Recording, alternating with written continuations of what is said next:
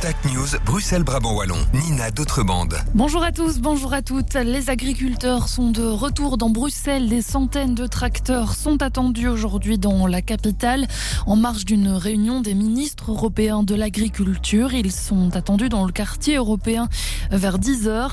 Les colonnes de tracteurs devraient pénétrer dans Bruxelles vers 8h30 et avec d'importantes perturbations à prévoir. Plusieurs tunnels, Rayères ce centre, Tervuren, Cinquantenaire et Lois sont fermés ce matin en direction du centre. Les stations de métro Schumann et Malbec sont également inaccessibles, ainsi que la rue Béliard.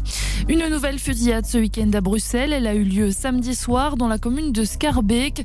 Deux personnes ont été blessées par les coups de feu et transférées à l'hôpital. Leurs jours ne sont plus en danger. La police précise que rien n'indique pour l'instant un lien avec les autres fusillades survenues ces derniers jours, ces dernières semaines à Bruxelles. L'enquête se poursuit. La magistrate Laurence Massard, finalement renouvelée pour 5 ans à la Cour d'appel de Bruxelles, une décision prise par la commission de nomination et de désignation francophone du Conseil supérieur de la justice. La première présidente de la Cour d'appel s'était vue refuser cette prolongation en juin dernier par l'ex-ministre de la Justice, Vincent Van Quickenborn, en vertu du principe de l'alternance linguistique.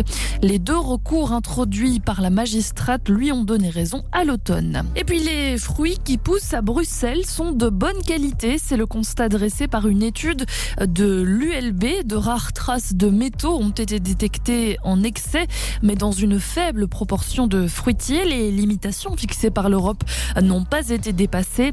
Un constat qui peut paraître étonnant, mais pas tant que ça, selon Simon Demunk, coordinateur du Centre d'écologie urbaine. C'est pas forcément une surprise pour nous parce qu'on on, on savait déjà euh, en balayant la littérature que les fruits captent beaucoup moins en fait de polluants que les légumes par exemple. Maintenant, c'est vrai que c'est quand même interpellant de voir euh, des résultats comme on a pu euh, montrer que par exemple 95% des fruits analysés donc dans, parmi les 272 échantillons euh, ben, respectent les teneurs maximales admissibles de l'Europe pour le cadmium, que 92% le respectent pour le plomb. Des propos recueillis par Maël Arnold Dussen. Le salon Batibo renoue avec le succès. La 65e édition qui s'est achevée hier soir a attiré près de 175 000 visiteurs en une semaine. Un salon consacré cette année au logement abordable et à la construction et la rénovation durable.